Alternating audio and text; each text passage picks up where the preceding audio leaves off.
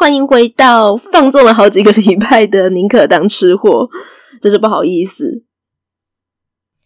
为了不要让大家误以为我们这个节目已经停止更新了，所以呢，在这个清明连假，我终于又打起精神再来录音啦。希望各位不要学这种懒惰的示范。好，言归正传，今天想要来跟大家分享一个蛮适合我们这些吃货们的展览。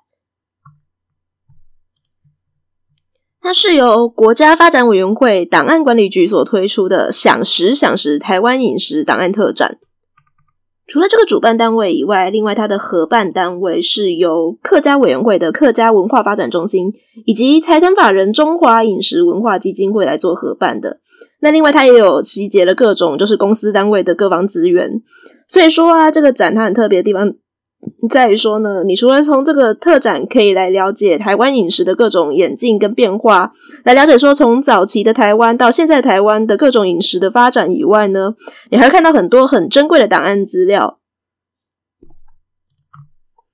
像是嗯有一些国宴餐具啊，或者是历届的总统就职国宴的菜单啊，或者是说像呃烹饪大师傅培铭他的那个食谱笔记啊，或者是说有各式各样的台铁餐车的餐具。这些文件资料都会在这个展览当中可以看得到。除了这些以外呢，展览当中也有各种多媒体跟手动的装置，可以让我们参观者啊去体验各种不同的乐趣。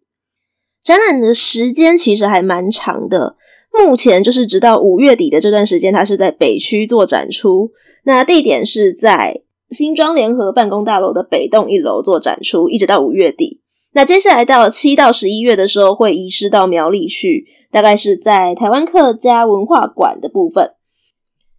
那如果是明年的话，它的展期就比较长了，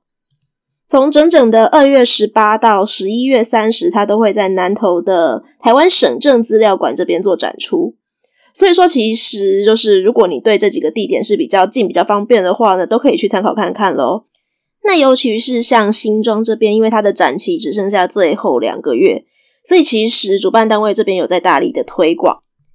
在四到五月之间呢，会有六个梯次的定时的导览活动。那如果你去报名参加这个导览活动的话，除了有专人解说以外，另外还会有好礼可以拿。最近的一场活动其实就在四月八号而已了，所以如果有幸听到的大家，欢迎来参加看看哦。那以上这些，我觉得对这个展览来说都非常好，但它有一个大问题，就是在于说这三个实体举办的地点，它可能是为了要配合公家单位的上班时间的关系，所以其实它只要遇到例假日的时候就没有办法去开放了。那对我们这种上班族来讲，就比较不方便。不过各位吃货也没有必要觉得太遗憾了，现在都已经二十一世纪了，总是有现代人的解决方式嘛。为了要使这个展览的效益极大化，不会像就是我们这种比较不方便的人没办法去看，那但是有兴趣的话就没办法去看，很可惜嘛。所以档案局它其实同步也有推出线上展，那线上展的名称就叫做“功夫时代台湾饮食档案特展”。除了有一些完整的展件说明，然后呢可以让你稍微浏览一下它的实体展的一些布局以外呢，所有的档案提到的也都是可以让你免费在线上做下载来做阅读的。影音当然也可以在线上做观看，甚至呢，你要看完之后呢，直接在这个线上特展的部分呢，选购专书或者是文创产品也都没有问题。我自己逛完线上展之后，特别喜欢的其实也就是线上影音的部分，因为真的是还蛮有料的。那 过去的几个礼拜啊，其实我如果偶尔在午休时间呢，我可能就会点开某一部影片来一边配饭一边把它看完。今天的节目呢，我就想要挑选其中的一支纪录片来跟大家稍微讲解一下内容，然后做一些心得分享。如果各位对于这个展有其他的兴趣的话呢，或许我会再花一点时间来挑做更多的内容。当然，还是希望大家有兴趣都可以自己进网页，甚至是观赏实地的展览，这样子你获得的收获可能会比听我在这边说还要来得更多哟。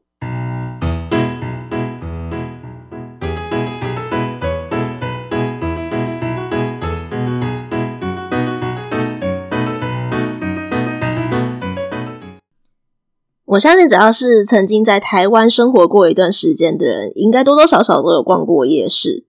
夜市是非常重要的台湾文化之一。那在这一次的档案特展当中，其实线上影音的部分就有一部纪录片是在描述台湾的夜市文化。那根据这个档案啊，第一个可以查到明确记录最早形成的夜市，应该是在台北市的建成圆环这边。如果说大家不是很熟这个建成圆馆是什么地方的话，它其实是最早大概在一八九九年的时候，由那个时候的台湾总督府所提出的市区改正计划，就在重庆北路、南新西路、跟宁夏路还有天水路这四条路口汇集的空地上画了一个圈圈。那这个圈圈就变成了一个聚集的公园啊，俗称所谓的圆公园。那等到淡水线的铁路开通之后啊，这个地方就成为了大道城的腹地，所以渐渐就有很多的摊贩一起聚集来，自然而然的就形成了一个夜市。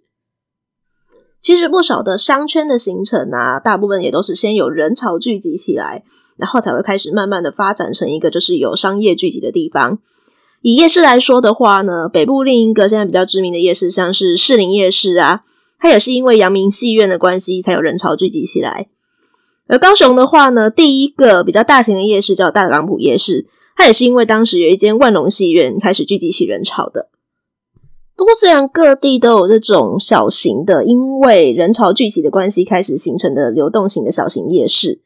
可是真正开始让夜市文化蓬勃发展，还是跟建设有关系啦。那在纪录片里面所说到的最有关联的地方，是在于中山高的建设。在中山高开通以后呢，夜市就开始产生了革命性的变化。最重要的影响其实就是让台湾的某些地区产生所谓的日期性的夜市。讲到这个日期性的夜市，有一件事情很好笑，是我有一些北部的朋友，他们很惊讶说，原来离开台北，他们到了南部的一些县市去玩，才会知道说啊，原来有些地方不是每天都有夜市可以玩的。这种日期型的夜市最具代表性的应该是台南啦。如果大家去台南玩，应该都听说过一个口诀，叫做“大大五花大五花”，指的其实就是大东、武圣跟花园这三个最著名的夜市。那这种地区型的日期型的夜市是怎么形成的呢？跟中山高很有关系，因为中山高开通的关系啊，其实在各地的交通就会变得稍微方便一点点。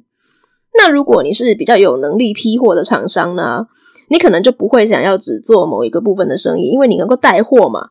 那就会开始出现糟港口这种情况发生。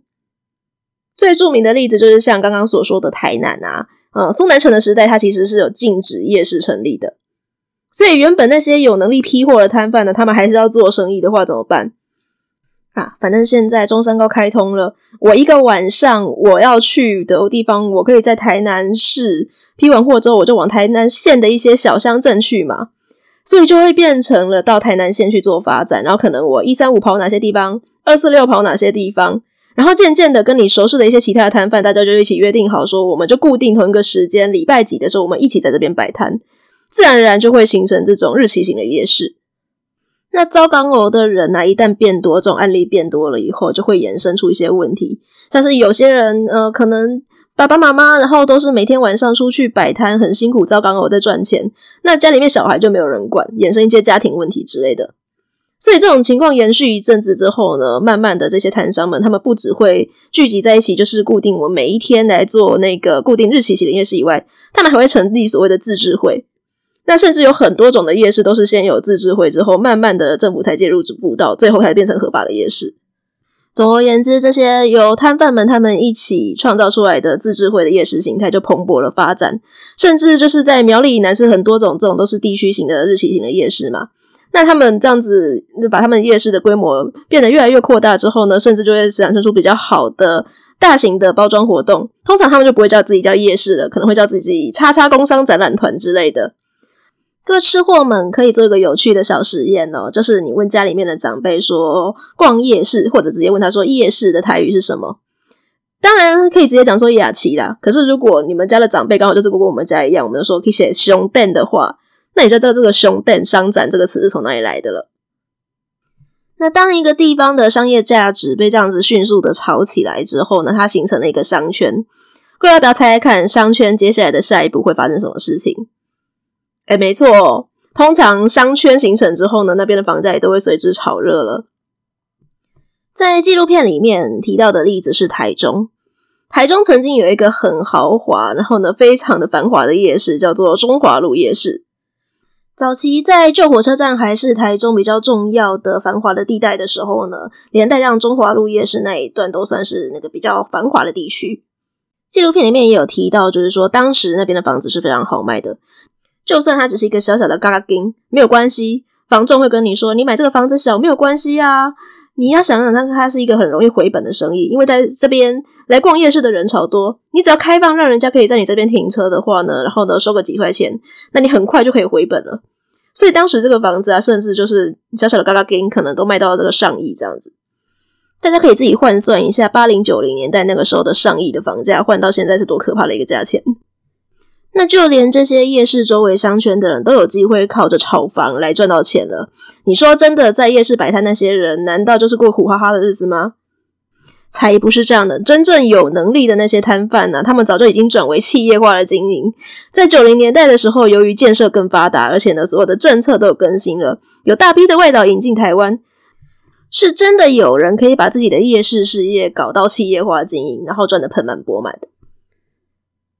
不过这个社会就是这个样子，好花不会常开，好景也不会常在，总有一天每个城市的重心都会转移的。而你现在所依靠的，好像很开心、发展的非常繁华的夜市，总有一天也会没落的。当人民的生活水准普遍的越来越好的时候，有赚到钱的人越来越多。当他们已经发现说某一个地区的房价飙得太高了，我何必去买那些蛋黄区的房子呢？我可以把我的钱拿去买其他稍微远一点点的房子啊。甚至呢，这种状况呢，还会渐渐的造成人口外移。那会留在那一些生活重心比较繁华的地方的人，就会开始发现有人口老化的现象。慢慢的就可以发现有那种所剩不多的人潮。然后呢，还有几家正在经营的那个餐商。然后呢，一些北北们他们就会说啊。这哦，熊东尼哦，在一景告老的，你都不知吼。不过再怎么样的抱怨，实际上，呃，每个地区终究会有自己的繁华兴盛跟没落。那难道说，面对时代的齿轮转动之下，那一些比较老牌的夜市就只能够默默接受自己必须要面对没落的事实吗？也不尽然。有一些知名夜市，它很厉害，就好比九命怪猫一样。它就是可以找到自己的机会点，然后重新的再发光发热，甚至比以前还要跑发展的更蓬勃强大。纪录片里面提到的例子，就是在国际间名气也响叮当的饶河夜市啦。饶河夜市也算是一个老牌的夜市了，可是他蛮早就已经意识到说这边有人口外流的现象，好像这个夜市渐渐的要没落喽。那在意识到这个问题的时候，这边的人采取的是什么样的做法呢？他们就觉得说不行，我不能够就这样子随便的放弃我们好不容易筑起的一方山头，所以他们想的方式比较积极一点点。他们就找了一些学者一起来研究，说如何让我们这个饶河商圈可以摆脱现在的那个困境，然后让我们饶河商圈可以再兴起来。